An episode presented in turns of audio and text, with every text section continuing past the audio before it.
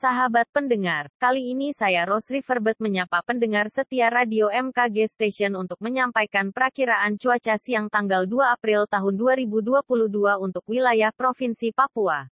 Berdasarkan informasi dari Balai Besar Meteorologi, Klimatologi, dan Geofisika Wilayah 5, pada siang hari Kabupaten Jayapura, Biak, Paniai, Dogiai, Lani Jaya, Puncak, Intan Jaya, Tolikara, Jayawijaya, Puncak Jaya, Nduga, Yahukimo, dan Mimika diperkirakan akan mengalami hujan.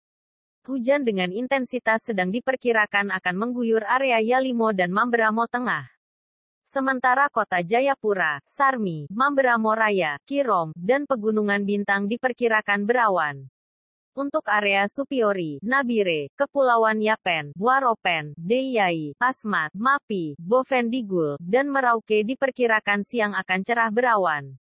Demikian perakiraan cuaca untuk siang hari tanggal 2 April tahun 2022.